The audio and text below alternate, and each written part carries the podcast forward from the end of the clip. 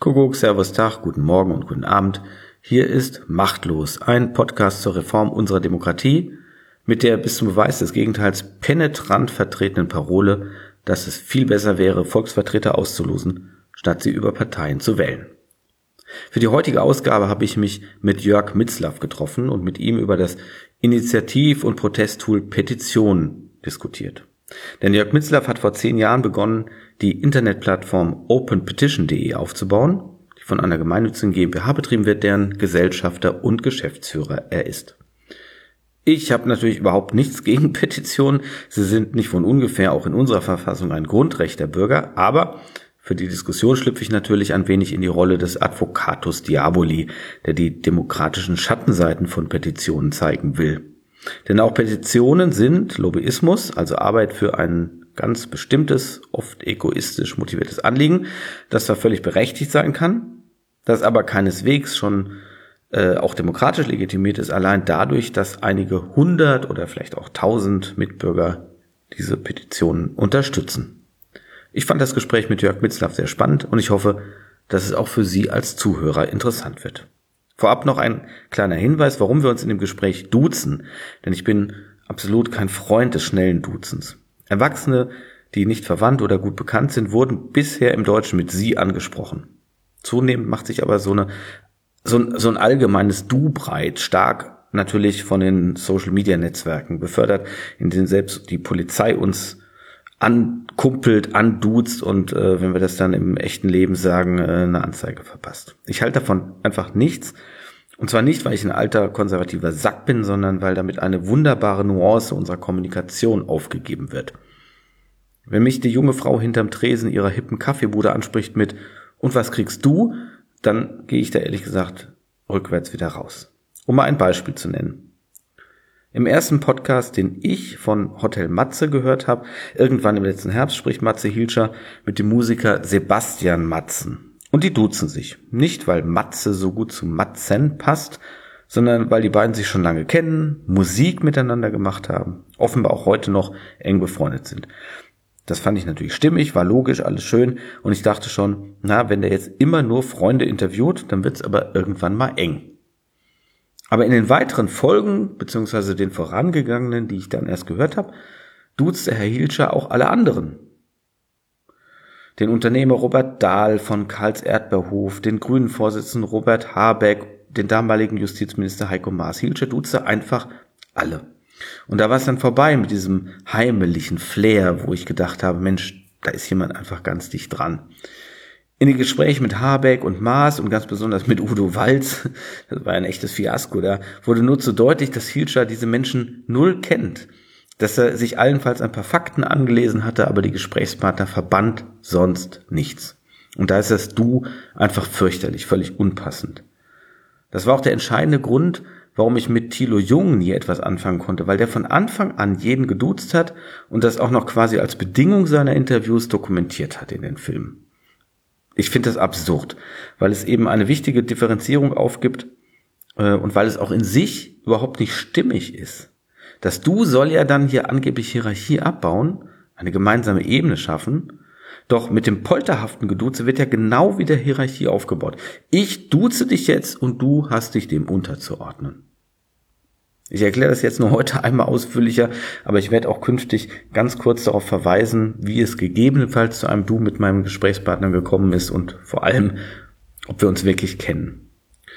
Und bei Jörg Mitzlaff ist es so, dass wir uns tatsächlich noch nicht lange kennen, aber bereits bei der ersten Begegnung aus dieser allgemeinen Duzeritis heraus bei unseren Vornamen gelandet sind und da wäre es dann nur künstlich und wiederum keine normale Kommunikationsebene gewesen, wenn wir jetzt nur für dieses Podcast-Gespräch zum Sie zurückgegangen wären. Aber ich finde, es passt auch. Ich hoffe, das wird im Gespräch deutlich. Wir haben über unsere, über unsere verschiedenen Diskussionen im Laufe der Zeit eine gute bekanntschaftliche Ebene gefunden und aufgrund dieser ist dann überhaupt erst die Verabredung zu einer Diskussion über Petitionen und aleatorische Demokratie entstanden, die Sie nun endlich hören können. Ja, wie kam es dazu? Was war der äh, Anflug? Welche Welt wolltest du verändern? Oder? Na, tatsächlich ist das Vorbild ja wirklich die E-Petition vom Bundestag. Also die gab seit, gibt es seit 2005 und es gab eine da mal eine, eine, gab ein paar große Petitionen am Anfang, äh, unter anderem auch eine, eine Hebammenpetition. Und meine Frau ist Hebamme und äh, dass äh, der ganze Prozess, wie wieder diese, diese, diese Petition sozusagen da äh, jetzt gesammelt wurde und dann behandelt wurde, das hat mich relativ stark frustriert. Das äh, war irgendwie nicht das, was ich mir von, von Online-Beteiligung oder ja, Internetbeteiligung äh, vorgestellt hatte. Ähm, genau, also es ging um eine konkrete Petition. Genau, eine konkrete ging Petition. Um diese Versicherung wahrscheinlich. Das war eine, genau, das war die Haftpflichtversicherung äh, der Hebammen, die da für freie Hebammen, mhm. die einfach irgendwie durchs, durchs Raster gefallen sind, die einfach ja, nicht mehr arbeiten konnten, weil die, die Haftpflichtsumme äh, so hoch wurde, dass sie genau, nur noch für die Versicherung arbeiteten. Und das, genau, das, also ja, Klassiker, Betroffenheit, persönliche Betroffenheit bringt äh, einen dazu, aktiv zu werden. Und äh, genau, ich hatte zufällig auch gerade äh, Zeit. Und es war auch die Zeit so mit, mit, mit Piratenpartei, ähm, ähm, ähm mit, mit der naja, äh, Liquid Democracy äh, sozusagen kam dann gerade auf und so. Das, das war so also Aufbruchsstimmung tatsächlich in der Richtung. Und äh, genau, ich hatte gerade Zeit, ein Sabbatical hatte ich äh, für ein Jahr und dann habe ich das in der Zeit gebaut. Sozusagen eine eigene Plattform aus Nutzersicht, wie ich mir das wünschen würde, wie Beteiligung funktionieren soll. Und was, ist, was sind die grundlegenden Unterschiede zu dem offiziellen Angebot der Bundestagsverwaltung?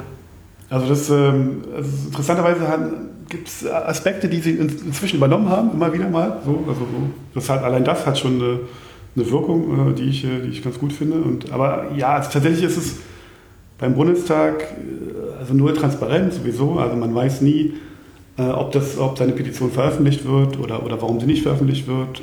Man weiß, Unterstützer, die unterschreiben, wissen nie, wie das Ergebnis sein wird.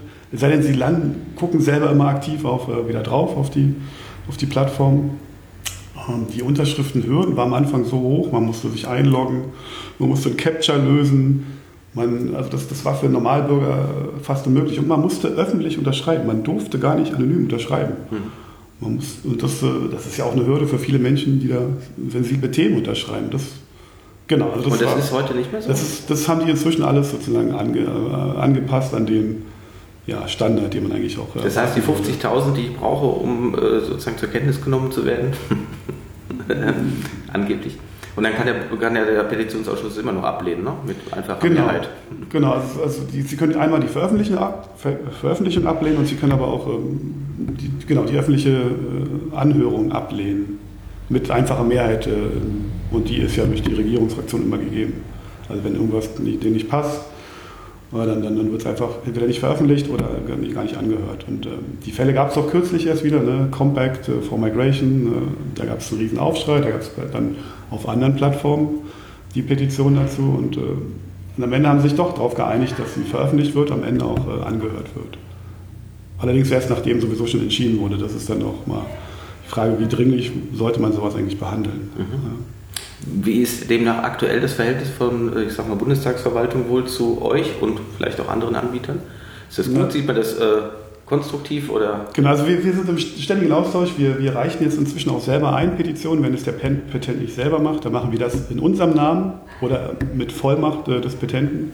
Und ähm, wir sind dann sozusagen Zwischenstation und wir bekommen die Rückmeldung zurück vom, von der Bundestagsverwaltung oder, oder vom Petitionsausschuss und äh, sozusagen spielen dann auch sozusagen das zurück an, an die Unterstützer und, und an den Petenten, damit die informiert sind, was da eigentlich, äh, und, ja, was daraus Und aus Sicht der Bundestagsverwaltung ist das nicht eine Petitionsindustrie, um mal so ein ja, Abgeklang. also das ja, also, das, also wir werden als die privaten Plattformen, sozusagen wird uns unterstellt, dass wir da sozusagen gar nicht gemeinnützige oder gesellschaftliche, gemeinschaftliche Interessen haben. Ähm, das mag auch für einige Plattformen sogar so sein. Ne? Also nicht alle sind gemeinnützig, alle Petitionsplattformen. Ähm, wir sind gemeinnützig, wir sind nicht gewinnorientiert. Wir machen das wirklich, weil wir glauben, dass das ein Weg ist hin zu einer äh, moderneren und äh, ja, besseren Demokratie. Ähm, genau, nur ein erster Schritt, aber ja, man muss ja irgendwo anfangen. Mhm. Ähm, ja, also das Verhältnis, also wir sind im Kontakt, wir sind auch mit den Landespetitionsausschüssen im Kontakt, immer stärker. Wir haben jetzt ähm, unser Team aufgebaut. Wir haben jetzt auch personell die Möglichkeit, überhaupt erstmal da wirklich in regelmäßigen Kontakt zu sein. Wir haben Wir, wir haben diesen selber einreichen Prozess, wollen wir optimieren. Wir wollen, dass das äh, per E-Mail online funktioniert, dass die, dass die uns keine Briefe schreiben und wir die wieder einscannen müssen. Das, das ist irgendwie nicht mehr zeitgemäß. Und das, genau, ob man, ob man die Vollmacht äh, von, vom Petenten schriftlich braucht oder ob man das äh, irgendwie auch per Klick im Online-Formular machen kann. Also solche banalen Sachen müssen wir einfach klären, damit mit allein dieser Prozess dass die Petition auch, auch die Entscheider äh, erreichen, dass das überhaupt erstmal funktioniert. Das ist ja gar nicht so selbstverständlich. Mhm. Also es gibt Plattformen, die, die machen nur Kampagnen, die machen viel Wind, aber am Ende erreicht es ja nicht mal die Entscheider. Die, wenn auch mit begrenzten Entscheidungskompetenzen, der Petitionsausschuss ist ja auch nicht das Parlament und spiegelt auch nur wiederum die Mehrheitsverhältnisse vom Parlament wieder, klar. Aber dass es so immerhin mal da reflektiert wird und da öffentlich eine Stellungnahme gibt, und eine Rückmeldung gibt, das ist auch schon viel wert. Aber ist nicht das Instrument der Petition so, wie es äh, eben auf Plattformen genutzt wird, sobald man Unterschriften sammelt, also man eine Massenpetition möchte oder wie nennt sich es sonst noch? Sammelpetition, Sammelpetition. ist, glaube ich, der häufigste Begriff. Ja, okay, eine Sammelpetition. Ähm, ist das nicht im Prinzip äh, einfach nur ein Ersatz für äh, direkte Demokratie, die uns fehlt? Also weil wir eben kein, keine Volksentscheide haben, kein Volksbegehren auf Bundesebene? Tatsächlich ist es äh, auch, ein, auch ein neuer Weg raus äh, zu versuchen, wie man äh, Initiativrecht sozusagen in die, in die Politik reinbekommt, auf, auf, auf allen Ebenen oder auch, auch, auch sehr niederschwellig reinbekommt. Es gibt ja auf Landesebene gibt es ja Volksinitiativen, ne? man kann als, als Bürger das Initiativen starten, das ist aber mit sehr hohen Kosten und Hürden verbunden. Und da ist es natürlich viel einfacher, man, man, man fängt erstmal ja, mit einer Online-Petition an und schaut, äh, ist da überhaupt Resonanz? Ne? Interessiert das die Menschen? Ist das gerade dringend? Ja, würde, genau, und, und, und kann ich damit schon erstmal was erreichen? Da habe ich erstmal, also oft ist ja eine Petition auch überhaupt erstmal kennenzulernen, wie Politik funktioniert. Ne? Ja, wie, wie, also mit wem rede ich da eigentlich? Wer ist der Empfänger? Äh, was, was haben die für Argumente? Was, was spricht dagegen? Ne? Also, dass man erstmal überhaupt erstmal in Dialog kommt. Das ist das, das Spannende. Und manchmal braucht man gar keine große direkte Demokratie, wenn man vorher schon alles äh, miteinander klären kann. Ich sage mal, für, für, mich ist halt Petition eigentlich das, genau wie es ja auch übersetzt heißt, eigentlich sozusagen eine Bittschrift oder die Bittstellerrolle. Äh, der einzelne Bürger als Bittsteller gegenüber der Macht ähm, und deswegen auch für mich immer bezogen auf den Einzelfall. Also ich habe mir Petitionen immer äh, oder habe darum immer verstanden eigentlich, ich werde gerade ganz ungerecht behandelt oder ich komme mit irgendeiner Behördenentscheidung nicht klar und jetzt wende ich mich an diesen Petitionsausschuss und sage, könnt ihr nicht da mal gucken und gegen diese Ungerechtigkeit was tun und man hofft darauf, dass dann irgendjemand sagt, na, da schauen wir noch mal, ach naja, das ist vielleicht wirklich nicht optimal gelaufen und äh, wir regeln das mal irgendwie so. Das ist für mich eine Petition. Genau, im klassischen Sinne ist es auch genau das und, und die Petitionsausschüsse und die Verwaltung sehen das auch immer noch eigentlich hauptsächlich so, leider, und äh, erkennen aber nicht, dass sozusagen die Möglichkeiten, die jetzt sozusagen die neuen Sammel-Online-Petitionen bringen, ne, das ist ja eine ganz andere Kategorie von, von Art der Beteiligung. Also das ist überhaupt erst Beteiligung. Das andere ist, genau, ein Beschwerdeinstrument, ein, ein Fürbitteninstrument, also wie auch immer, ne, dass man das ist ja auch schon was wert, ne, dass man das, das, das gab sogar in der DDR, ne, also sozusagen das hieß, da hieß es, äh, wie ist das da, eine Eingabe hieß es da. Ne? Also ich habe eine Eingabe und, und, die wurden immer behandelt. Ja? Und man kam, bekam immer eine Rückmeldung und das, das, ist auch schon was. Aber tatsächlich diese, diese, diese Sammelpetition, diese, diese massenhafte Willensbekundung von Bürgern, das ist ja eine ganz andere Kategorie und die müsste man auch also auf einem anderen Weg irgendwo dann äh, auch eine andere Wertigkeit geben und, und äh, ja, äh, stärker sozusagen äh, berücksichtigen im, im, im politischen Prozess. Das, dafür haben wir Angebote gemacht ne, mit unserem Petitionsrecht 4.0 und äh, genau, da, da, also da hoffen wir auch, also da gibt es auch Resonanz und da gucken wir, da hoffen wir, dass wir da auch äh, weiterkommen. Mhm. Und was bringen die Petitionen unterm Strich? Also außer, wahrscheinlich ist ja ein wesentlicher Punkt immer, man fühlt sich schon mal gut, dass man gehört wurde, wenn man eine Antwort bekommt, wenn man den Eindruck hat, irgendjemand beschäftigt sich damit. Aber jetzt mal Hard Facts. Äh, was verändert sich durch die Petition? Also welche Gesetze wurden gestoppt oder wurden initiiert? Oder wo hat der Bundestag gesagt, oh, wir haben die ganze Zeit geirrt? Oder wir, wir standen auf dem Schlauch, auf die Idee sind wir noch gar nicht gekommen. Danke, liebe Bürger, dass ihr mit einer Sammelpetition uns da aufs Pferd geholfen habt.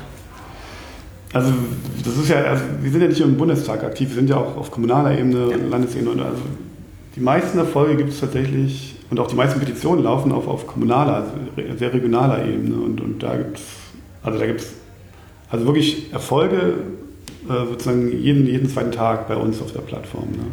Erfolg, Erfolg im, Sinne, im Sinne, von, dass es wirklich, das Anliegen wurde wirklich erfüllt oder umgesetzt. Mhm. Wie groß dann der Anteil von der Online-Petition an dem Erfolg ist, kann man immer nur spekulieren, kann man nie genau sagen, aber es ist immer ein Anteil und immer auch ein, ein Faktor, äh, der da eine Rolle spielt. Davon mhm. denke ich, ja, kann man ausgehen. Und genau, also ja, also, für uns ist es natürlich auch schon Erfolg. Wiederum, wie gesagt, wenn, wenn, wenn Dialog entstanden ist, wenn, es da eine Rückmeldung gibt, wenn, ja, wenn es einfach wahrgenommen wird, äh, was, was da als Anliegen äh, angemeldet wurde. Jetzt hat aber eine Petition nicht automatisch recht. Also wenn es eine Einzelpetition ist, äh, ist der Egoismus klar, ich habe ein Problem, ich habe eine Sorge, ein was auch immer und äh, damit kann man sich jetzt beschäftigen. Jetzt suche ich Unterstützer dafür, für eigentlich mein egoistisches Anliegen äh, und das geht entweder, weil die anderen den gleichen Egoismus teilen. Stichwort so eine Petition, die ich da gerade gesehen habe, wir sind gegen irgendwie Parkgebühren.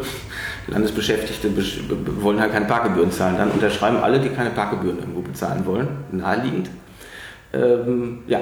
Oder ich unterstütze ein einzelnes Anliegen in der Annahme, das könnte richtig sein, ohne dass ich Ahnung habe, um was es eigentlich geht. Also eben die Einzelne, die da sagt, ich brauche einen neuen Rollstuhl, die Krankenkasse zahlt mir den gar nicht äh, das kann ja wohl nicht sein. Und dann unterschreiben ganz viele, sagen, das kann ja wohl nicht sein, das kann ja wohl nicht sein.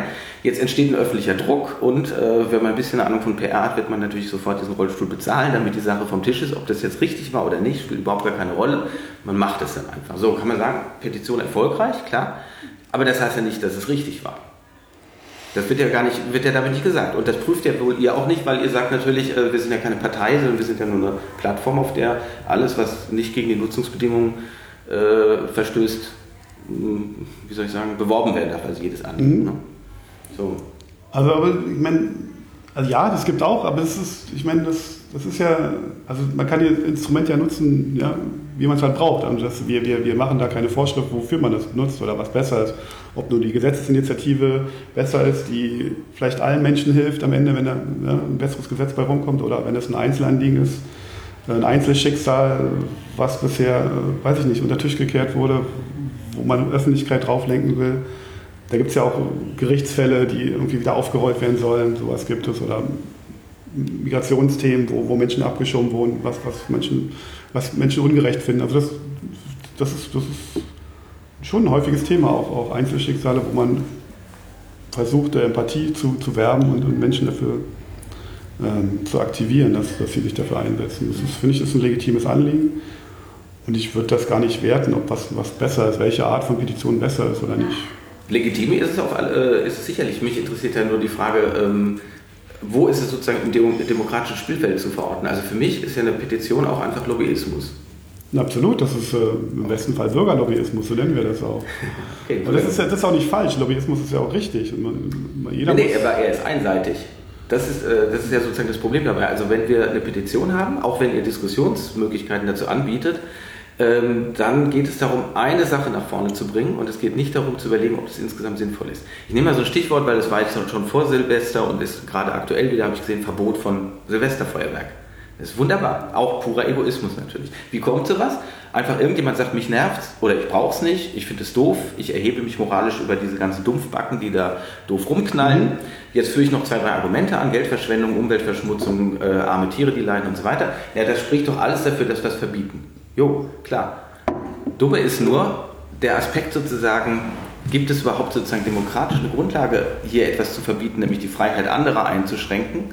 Äh, die wird ja gar nicht diskutiert, sondern es wird so getan, als ob äh, jetzt eine Menge, je mehr unterschreiben, umso größer. Dagegen ist, dass noch privat geballert werden darf.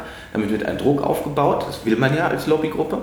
Und die Politik äh, sieht sich entweder gedrängt zum Handeln oder noch viel besser, sie sieht sich endlich ermutigt, das zu machen, was sie sowieso die ganze Zeit schon machen will, weil ja wahrscheinlich auch andere Lobbygruppen äh, die Polizei, der Rettungsdienst und Pipapo alle eh schon immer sagen, äh, wir wollen das Ganze einschränken. Und jetzt kommen die Bürger auch noch da, ein paar Bürger mit 10.000 Unterschriften, vielleicht mit 100.000 Unterschriften, vielleicht mit einer Million Unterschriften mhm. äh, und sagen, wir wollen, dass es verboten wird und dann wird es verboten. Das Problem ist halt nur, wir haben ja keinen demokratischen Prozess dabei gehabt. Das heißt, die ganzen Böllerwerfer, die sind ja zum großen Teil dann da gar nicht unterwegs.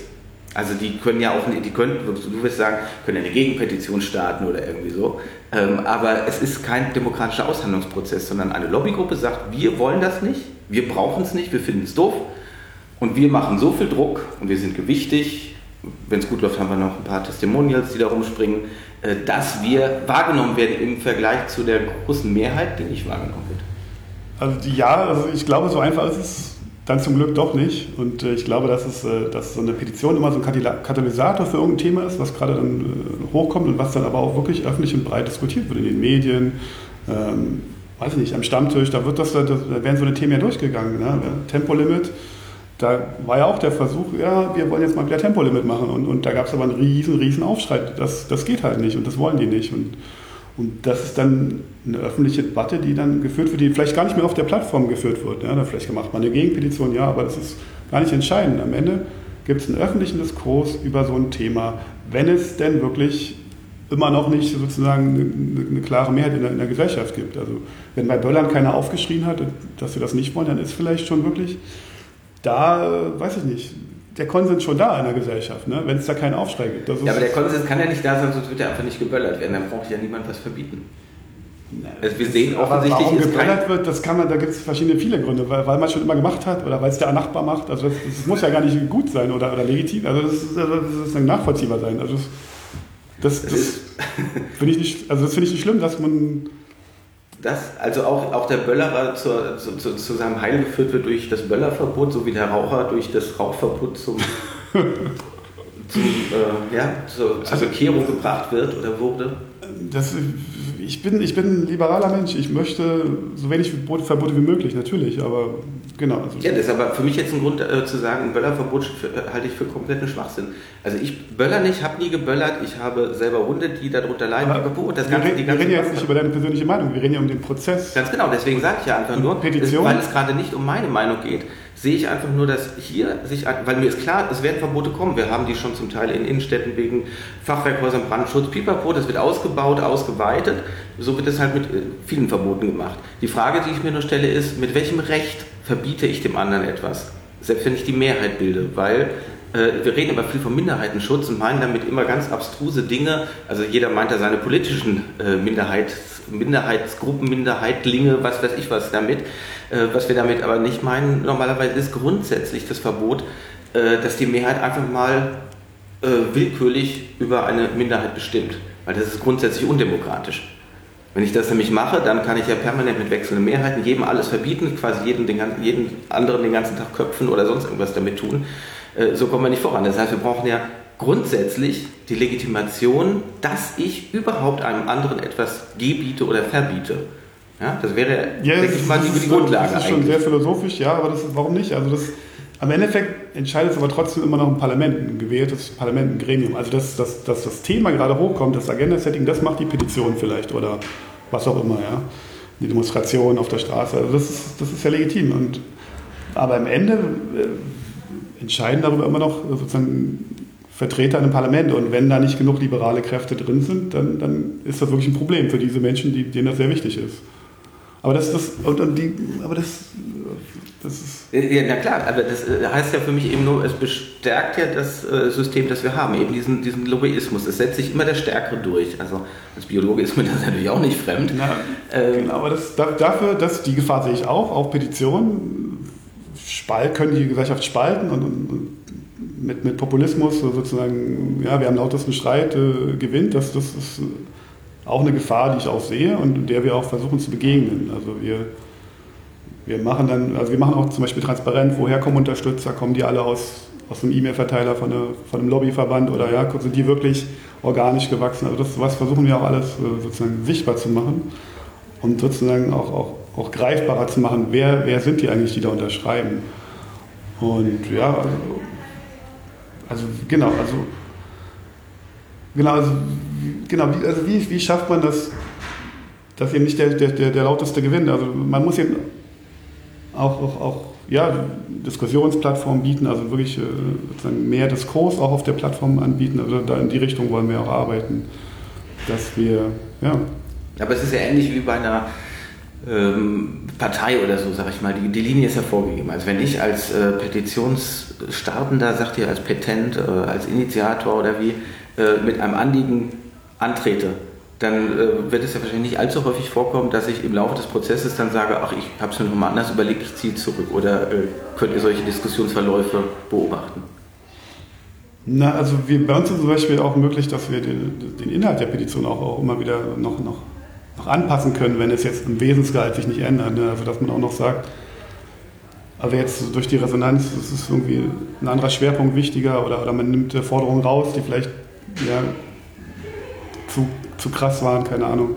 Also, das, das, ähm, also da gibt es schon eine Art äh, Deliberation auch schon während der, der Sammlungsphase auch äh, von der Petition. Das finden wir ganz, äh, ganz, ganz gut, also ganz, ganz gesund. Ähm, was war die Frage? Meine Frage war, ein Petent hat ja eine Idee oder hat eine Forderung. Mhm. So. Und jetzt gibt es zwar die Diskussionsforen meinetwegen dazu, mhm.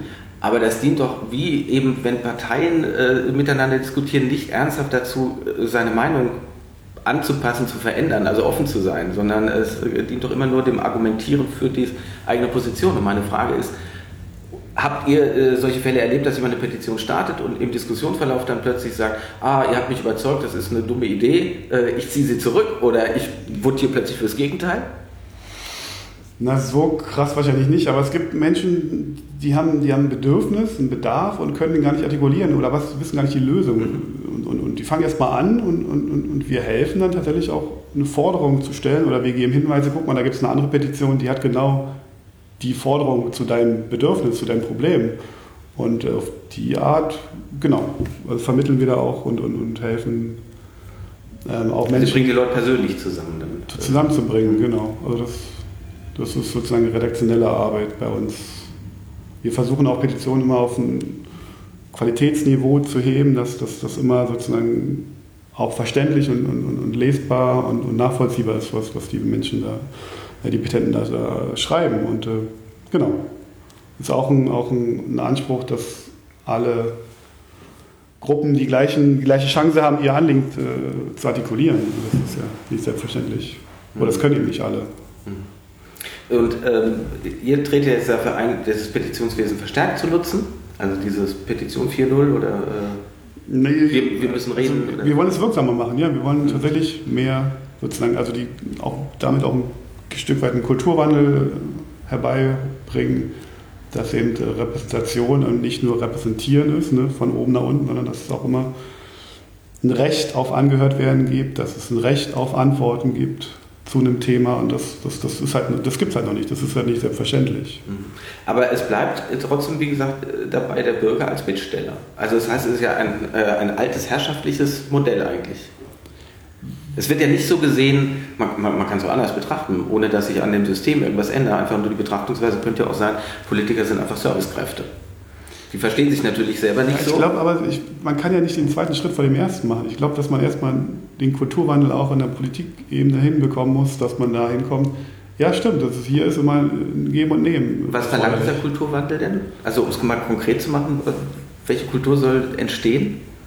Also, die sollte so, also, dass man zwischen den Wahlen auch mal ein bisschen mit dem Bürger redet und, und drauf hört, was er will. Also das ist ja, das ist ja schon mal das Mindeste. Dass eben nicht einfach stur der eigene Koalitionsvertrag abgearbeitet wird und, und von vorn bis hin und dann was Neues hm, steht nicht im Koalitionsvertrag. Machen wir nicht. Also das ist ja absurd. Ich meine, da sind in vier Jahren passiert eine Menge in der Welt. Und darauf nicht einzugehen und, und auf die Bedürfnisse der Bürger einzugehen, auch wenn man ja, falsch abgebogen ist, in die falsche Richtung läuft mit seiner Politik, dann hat man eben nicht vier Jahre oder acht Jahre heute mehr Zeit oder wartet, bis eine, bis eine ganze Partei sich selber zerlegt hat. Das ist halt, da geht halt zu viel kaputt zwischendurch. Und warum, warum soll man, warum kann man da nicht äh, ja, das ein bisschen optimieren? Also das, äh, ja, das, gehört ja nicht so viel dazu. Aber ähm Jetzt müsst ihr mit Politikern ja quasi zusammenarbeiten, qua, qua Geschäftsmodell oder qua, äh, wie soll ich sagen, Arbeitsgrundlage einfach. Ja. Ähm, aber ist, glaubst du wirklich, dass ähm, über Petitionen oder überhaupt, dass Bürger ihre Anliegen vorbringen, äh, die Politik gestaltet werden kann? Das glaube ich, sonst würde ich es nicht machen. Also das ist ja genau das, das ist, funktioniert auch. Also wir sehen ja, dass es funktioniert. Wir sehen es äh, auf den Landes- und Bundesebenen, dass dass, dass die sich freuen, wenn, da, wenn, wenn, wenn die Petitionen von den privaten, privaten, in Anführungszeichen, Plattformen bei ihnen eingereicht werden. Sie, das, das, ist für, das ist für die Anerkennung auch, dass, dass sie sozusagen, äh, sozusagen, dass der Prozess, den sie da haben, dass der sozusagen auch, auch ähm, ja, sozusagen bekannt ist in der Bevölkerung. Allein, allein das ist schon. Also, ja, ja also, also die Petitionsverwaltung und Ausschüsse, mhm. die, die, sind ja auch auf verlorene Posten. Ne? Also, also ja, die, also wenn es die, die, die, die freien Plattformen, die, die zivilgesellschaftlichen Plattformen, Petitionsplattformen nicht gäbe, würde ja das Instrument bis heute noch sozusagen nur, nur Experten bekannt sein oder ja, kleinen, kleinen Gruppen. Mhm. Äh, aber das, genau, also dass es so populär geworden ist, ist ja auch ein Verdienst dieser, dieser freien Plattformen. Und davon profitieren dann ja auch sozusagen die, die Politiker und die Verwaltung im Petitionsausschuss. Und das, das äh, ist schon, glaube ich, ja, ein richtiger Schritt. Und äh, genauso auf kommunaler Ebene, wir, wir haben auch ein Werkzeug entwickelt, was, was äh, Gemeinden und, und, und Städte und, und, Kreise bei sich einbinden können auf ihrer eigenen Webseite und wo man dann sozusagen auch so eine Art Initiativtool hat oder, oder Anliegentool hat oder Petitionstool hat, wo Menschen ihre Anliegen schildern können und dann kriegen die auch da eine Rückmeldung. Ne?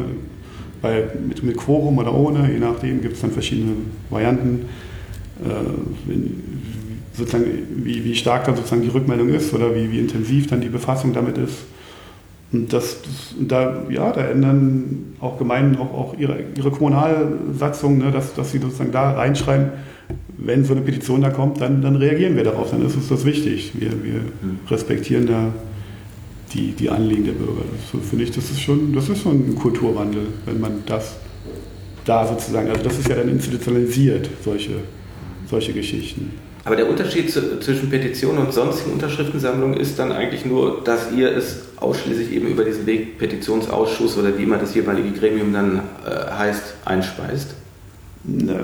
Das kann auch direkt an ihm, also das ist ja auch im Ermessen des Petenten. Also wir empfehlen auch immer, dass er dann, er soll an den Ausschuss gehen, aber soll, er soll sich auch an die Entscheider richten, in den Ministerien. Er soll auch, also auf, auf verschiedenen Wegen das probieren, mit, mit, mit Druck über die Öffentlichkeit. Also das, also man hat ja praktisch, wir sehen das als so temporäres Mandat des Petenten. Ne? Das ist dann wie ein Mandat, wenn man gewählt wird, man hat das Mandat zu einem Thema öffentlich zu sprechen und dann die Interessen zu vertreten. Und das kann er auf, auf allen Wegen machen, also mit allen, ja, die, er, die, er, die er zur Verfügung hat. Und äh, genau, als Lobbyist gegenüber Ministerien, als äh, sozusagen Bürger im Petitionsausschuss, der dann ein Anliegen hat, also das, das, da, da machen wir ja keine Vorgaben.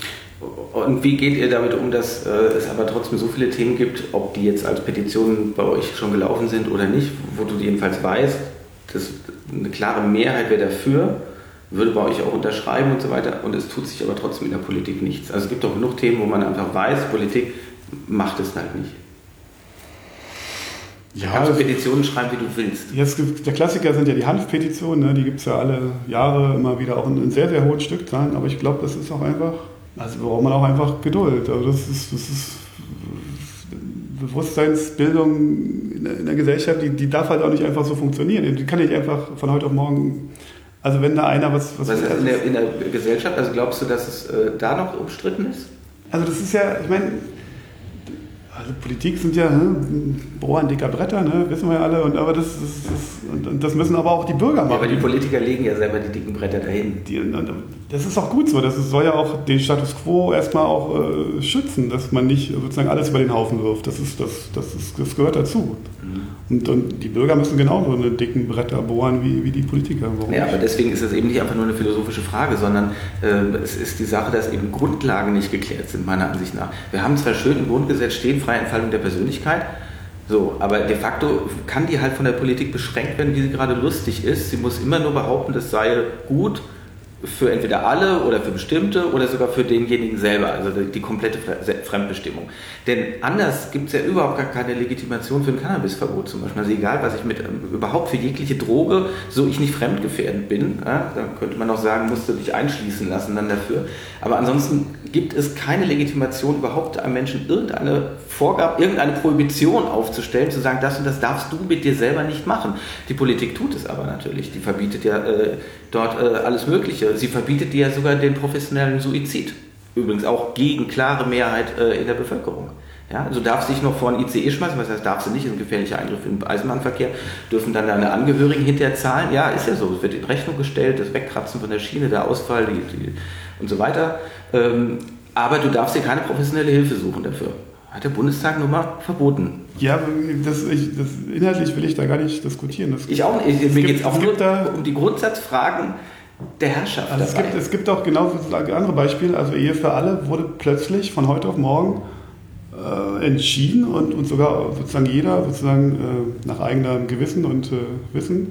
Und, und das hat funktioniert. Ja, aber bleibt ja trotzdem der gleiche willkürliche Blödsinn. Das, das, hat, das hat Jahrzehnte gedauert. Wieso, wieso äh, ist die Ehe dann immer noch auf zwei Personen beschränkt? Warum dürfen es nur Menschen sein? Warum darf ich nicht meinen Staubsauger heiraten, meine Kuh heiraten? Warum darf ich nicht eben mit meiner ganzen Sippschaft verheiratet sein und so weiter? Es bleibt eine vollkommen willkürliche äh, Konstruktion. Genau, das hat ja auch Jahrzehnte gedauert. Also das ist halt, ich meine, es gibt ja, gibt ja die Kulturbewahrer und die, die Revolutionäre, die alles äh, um, um, um, um, umstellen wollen. Und das ist natürlich immer, ja, also das ist ambivalent, also das ist ja, das ist ja, das ist auch okay so. Ich meine, das wird immer so sein. Also das wird immer, also das, das wird auch kein anderer demokratischer Prozess ändern. Der, das, damit müssen wir einfach leben. Und das Wieso wird das kein anderer demokratischer Prozess ändern? Also die, das, was man an diesem Beispiel Homo-Ehe ja sieht, ist, äh, auch da hat, hat, einfach Lobbyismus gewirkt. Das heißt, es wurde, es gab natürlich, das ist, das gibt ja immer jede, jede, das, das, So weit würde ich nicht gehen. Ich glaube, es ist auch in einer Gesellschaft, es, es gibt da auch keine klaren Mehrheiten oder keinen Konsens in die eine oder andere Richtung. Da wird es dieselben Ängste und Sorgen geben, wie auch sozusagen die Politik sozusagen abbildet dann über solche Entscheidungen. Nee, aber du sagtest ja gerade selber, es ist dann plötzlich sehr schnell gegangen. Es ist ja quasi, äh, das kann man ja bei anderen Sachen auch sagen, es sind Selbstläufer. Also die ganzen Rauchverbote waren auch ab, ab vollkommen klar, ab einem bestimmten Level, wo man gemerkt hat, aha, jetzt ist der Punkt erreicht, jetzt können sie zuschlagen, sag ich mal, mit ihren äh, Verboten. Da war klar, dass jetzt so eine ganze Kaskade kommt. Und das kannst du in anderen Bereichen genauso sehen.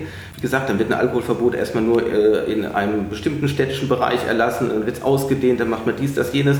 Ähm, also wenn klar ist, was sozusagen Herrschaft will, dann, dann, ist der, dann ist auch klar, dass das kommen wird.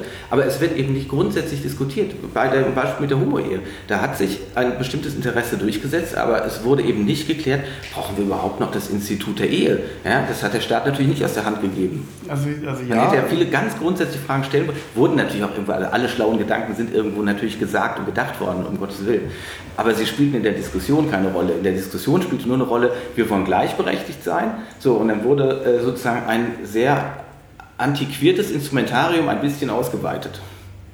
Ja, also es, ich glaube, Politikveränderung geht immer nur in sehr, sehr kleinen Schritten und, und, und vielen kleinen Schritten. Also das, das glaube ich, und das ist, glaube ich, auch nicht schlimm. Also das, das damit nee, was heißt nicht schlimm? Also vielleicht würde es schneller gehen, würde man radikalere sozusagen Vorschläge zur Abstimmung stellen. Ja, aber, aber pass, passiert nicht, finde ich. Ja, eben, und das ist doch in weiten Teilen richtig schlimm. Und ja. wir, gucken, wir gucken, also ich meine, seitdem ich politisch irgendwie ähm, mitwirke. Meine erste politische Handlung war, einen Brief an Bundeskanzler zu schreiben, damals Schmidt, ähm, wegen der äh, brutalen Pferdetransporte, von denen ich damals irgendwo gelesen hatte. So, und äh, es ist bis heute in dem gesamten Bereich der, äh, der industriellen Massentierhaltung hat sich nichts verbessert. Es gibt tausend Vorschriften mehr, aber besser geworden ist nichts. Es ist vieles nur schlimmer geworden. Genau, es, es liegt nicht. Es ändert sich also, also, nichts. Also das liegt aber nicht nur an, an, der, an der Herrschaft. Also das, das finde ich zu einfach. Also es gibt einfach, glaube ich, in der, in der, Bevölkerung eben nicht genug Menschen, die diese Pferde äh, retten wollen. Das ist wahrscheinlich so. Und dann, dann, das ist, dann bist du eine Minderheit in dem Fall und, und musst bis, dann musst mit der Mehrheitsmeinung leben, in der du hier lebst. Oder musst auswandern. Also das ist, ist, ist das also das eine, eine wäre ja, dass man auch das einfach wieder grundsätzlich erklären müsste, so wie ich das vorhin vorgeschlagen habe und was mir eben, was ich das Problem an Petitionen äh, finde, ja, dass eben immer so mhm. einzelne Aspekte nur gesehen werden. Wir haben ja ein Tierschutzgesetz, also grundsätzlich sagen wir mal, kein Mensch darf einem Tier ohne vernünftigen Grund Leiden, Schmerzen oder Schäden zufügen. Jetzt ist es dann die willkürliche Definition zu sagen, naja, und dass wir halt die Eintagsküken schreddern und dass wir die Schweine betäubungslos kastrieren und dass wir die überhaupt alle so eng halten und dass wir sie über tagelange Transporte schicken und und und das ist irgendwie vernünftig, weil es da, da Kapitalismus ja Fortschritte, oder? Also ich meine, da passiert gerade was. Ja, aber es, unterm Strich äh, bleibt es marginal, wenn du dir einfach anguckst, was passiert. Und deswegen meine ich, wenn man dann sagt, es ist ja auch schön, dass alles so langsam dauert, äh, ich beobachte das jetzt seit bald 40 Jahren und sage einfach, das geht natürlich viel zu langsam und das geht auch anderen viel zu langsam. Ähm, das ist einfach unerträglich, dass sich da nichts tut. Und da kann ich eben Petitionen schreiben, so viel ich will, da kann ich Demonstrationen machen, da können hier 100.000 Leute am Brandenburger Tor stehen oder so. Es ändert sich nichts, es, es tut sich nichts und das weiß ich auch vorher. Das kann ich auch zu anderen Beispielen natürlich sagen, können so viele Beispiele nennen, wo sich einfach nichts tun wird, weil man weiß, die Institutionen sind halt einfach mal so. Und das ist doch die Frage, die wir an die Demokratie richten müssen. Also wenn wir immer so, es wird immer so fokussiert auf ein paar rechte Spinner oder sonst irgendetwas, aber es geht, geht doch um grundsätzliche Fragen. Können wir ernsthaft etwas gestalten oder nicht? Können wir gestalten, dass wir sagen, wir wollen eine Gesellschaft ohne, ohne diese brutale, rein kommerzielle Tierquälerei und Ausbeuterei als ein einziges Beispiel? Wollen, können wir äh, sagen, wir wollen eine Gesellschaft haben, die es ermöglicht, dass auch in vier Generationen hier überhaupt noch Menschen leben können? Im Moment spricht nichts dafür, um ganz ehrlich zu sein. Ja? So. Also wo ist da die politische also du, Gestaltung? Du, du, kritisierst die, die, äh, die Reformfähigkeit von, von den politischen Systemen generell, also wie, wie reformfähig ist es oder wie, wie können große Fragen sozusagen angegangen werden. Genau, weil sie alle nur lobbyistisch angegangen werden. Das ist ja das Problem. Und sozusagen meine Frage, die dann immer mitschwingt, ist Petitionen. Es gibt immer guten Lobbyismus, natürlich äh, kann ich das so sagen, aber es bleibt eben dieses System. Lobbyismus probiert sich durchzusetzen. Es geht nicht darum, dass wir vernünftige Entscheidungen treffen. Das, also das, das ändert nicht das das äh, demokratische System, genau. Petitionen versuchen das so ein bisschen ja, zu lindern, den Schmerz, dass äh, Bürger äh, vier Jahre lang nichts, nichts zu sagen haben. Also es ist klar, es ist noch nicht sozusagen da, wo wir hinwollen, möglicherweise. Also es gibt ja auch neuere Ansätze mit Losverfahren und Co., also wo, wo ja schon Ideen existieren, die ja, wesentlich radikaler sind noch als sozusagen Initiativrecht auf allen Ebenen zu fordern. Das äh, natürlich. ja, aber deswegen die Frage, es geht Wie? dann doch, irgendwo geht es immer um die Machtfrage. Also so, so, banal ist es halt. Es wird gerne verklärt mit allen möglichen äh, anderen Begriffen, aber letztendlich geht es um die Machtfrage. Und ich finde es immer erstaunlich, gerade im Bereich der Bürgerbeteiligung, wie devot sich auch dort eben die Förderer von Bürgerbeteiligung verhalten und immer sagen, also das Primat der Politik wird auf keinen Fall in Frage gestellt. Selbstverständlich haben die Entscheider zu entscheiden und und und. Ja, hier äh, Stiftung Zukunft Berlin ist da so ganz groß drin. Äh, die möchte da immer, reden immer von Augenhöhe und so weiter. Aber es bleibt natürlich dabei, Entscheider entscheiden. Also wir sind ja nur die armen kleinen dummen Bürgerchen. Es ist ja, es ist ein groteskes Bild, über das hoffentlich später mal Generationen sich kaputt lachen werden ähm, wie, wie, man so dumm sein konnte, wie man. Ja. Und da sind, wir, da sind wir kein bisschen weiter als äh, äh, Jean-Jacques Rousseau, der schon gesagt hat, frei ist der Mensch geboren und äh, überall liegt er in Ketten. Also das hat, das hat sich ja nicht geändert, nur weil wir hier frei rumlaufen, aber äh, in Wirklichkeit in unserem Handeln extrem beschränkt sind, überwacht werden ich und, und, und. Nicht ganz so pessimistisch wie du, weil ich glaube, dass sich dieses System seit, seit vielen Jahrhunderten ja auch bewährt hat und zumindest äh, auch schrittweise weiterentwickelt hat und verbessert hat. Und äh, es ist immer noch die beste aller möglichen Formen von gesellschaftlicher. Weil keine andere ausprobiert wird. Weil, weil also alle anderen waren bisher schlechter. Und, äh, und man muss, ich glaube, man darf auch die Gesellschaft nicht überfordern. Und, also ich glaube auch, auch Mitbestimmung, Selbstbestimmung und, und ja, solche modernen Formen wie, wie, wie Bürgergremien, das, die, die brauchen auch eine Grundlage. Ich glaube, die Voraussetzung dafür ist, dass Menschen also ihre Grundbedürfnisse erstmal erfüllt haben. Ne? Sie brauchen Schutz, Sicherheit und äh, ähm, ja, also die Grundversorgung und sie brauchen ein gewisses Maß und Grad an Bildung, also breiten Bildung. Und, und vor 200 Jahren gab es das alles nicht und da, da, hätte vielleicht so eine, so eine direkte Demokratie mit, mit äh, Bürgergremien vielleicht auch gar nichts geholfen. Die hätte nur großes Chaos verursacht. Und also ich glaube, jede, jedes demokratische System braucht auch seine Zeit oder braucht auch die Zeit da dahin. Äh, aber, bis, die, bis aber, die, Macht wurde nie freiwillig abgegeben, auch das äh, wissen wir aus der Geschichte. Das also es ist ja auch eine Verklärung zu sagen, es gab kein System, das so gut war wie unseres. Wir haben ja aktuell kein anderes. Also rein wissenschaftlich würde man sagen, das ist ja Nonsens. Ich kann ja nicht äh, gucken, wie sieht es heute aus und wie äh, haben mal Könige und Kaiser vor Jahrhunderten agiert. Äh, es ist, äh, ist ja ein sehr dubioser Vergleich. Ich müsste ja dann heute sagen, okay, Bayern kriegt seinen König wieder und, und so weiter. Ja, Hessen teilen wir in Kurfürstentümer auf probieren einfach mal alle verschiedenen äh, Systeme parallel aus. So, geht natürlich in der Form nicht. Aber ähm, die Veränderungen, die kamen ja nie dadurch, dass die Politik oder die Herrschaft gesagt hat, ja, äh, wir haben den Eindruck, wir herrschen gar nicht so gut, da müssen wir vielleicht mal nach was anderem gucken, sondern da mussten immer Köpfe rollen. So, also freiwillig ist ja nie jemand gegangen. Das ist richtig, ja. ich, also es gab ja immer revolutionäre Umwälzungen, wo dann größere sozusagen Anteile von Macht abgegeben wurden oder, oder sozusagen auf mehrere Schultern verteilt wurden. Also diesen Prozess kann man ja schon beobachten. Und, ähm, ich glaube auch, dass das, also umso absurder ein System irgendwann wird, wie sozusagen Macht ausgeübt wird, wird es irgendwann sich auch wieder selbst abschaffen oder ad absurdum führen und dann wird es halt eine nächste Form von Gewaltenteilung, Machtausübung geben und wie die nächste Form aussieht, die können wir ja mitgestalten. Da können wir ja Vorschläge machen und, und, und ausprobieren, experimentieren, was, was funktioniert, was nicht funktioniert. Das ist, ja, das ist ja unsere Aufgabe als Zivilgesellschaft zum Beispiel. Also äh, einig sind wir uns doch wahrscheinlich nur einen deutlichen graduellen Unterschied. Es gibt so ein Interesse der Bürger, mehr zu entscheiden. Und zwar mehr Sachentscheidungen zu treffen. Das heißt ja nicht, dass jeder überall beteiligt werden will, aber die Leute sind nicht mehr damit zufrieden, dass sie sich irgendwie für eine Partei entscheiden sollen. Was schon damit anfängt, dass mhm. eben Parteien auch ein uraltes Konstrukt sind, das meiner Ansicht nach in der heutigen Zeit überhaupt nicht mehr passt. Deswegen gibt es ja viel, viel schlauere Vorschläge, wie man das machen könnte, wie man Interessen artikulieren könnte. Aber zu sagen, ich wähle äh, schwarz oder rot und damit sind alle Lebensfragen geklärt, vom Fahrradweg über äh, Energieversorgung, äh, ja. Auslandsrecht, äh, pipapo, äh, das ist ja, ist ja hinfällig. Ja? Also so, so klassisch schwarz-weiß ist es eben nicht mehr. Es ist nicht mehr so, dass unser ganzes Leben auf eine Sache fokussiert ist, also nach dem Motto, äh, ich will endlich aufsteigen, ich will endlich auch irgendetwas haben oder so, da sind wir ja nicht mehr. Ähm, die, also ich glaube, ja, also die, die, Zeit ist dafür gekommen, auch wirklich, dass Menschen sich, sich stärker einmischen wollen. Das ist ja seit Stuttgart 21 ist es auch für alle, glaube ich, bewusst, dass das nicht mehr ohne Teilhabe geht, durch Mitbestimmung geht. Und ich glaube, die Menschen haben einfach auch, auch also den, inzwischen den Bildungsgrad oder die Erziehung genossen, zu selbstbestimmten sozusagen Wesen äh, sich da äh, einzumischen zu wollen und, und, und, haben auch die Kapazität, neben Arbeit und vielleicht äh, Familie, dass sie auch noch tatsächlich auch noch über Politik nachdenken können. Das war auch nicht immer so. Und, äh, und da, genau, da, darauf muss man reagieren. Darauf müssen die Parteien reagieren. Und Parteien sind denkbar schlechtes Angebot tatsächlich, weil sie selbst intern auch nicht sehr demokratisch äh, sozusagen strukturiert sind. Und, und natürlich sucht man sich da neue Akteure, ja, Zivilgesellschaft, gibt es viele, viele neue Player, viele, viele Vereine, Organisationen.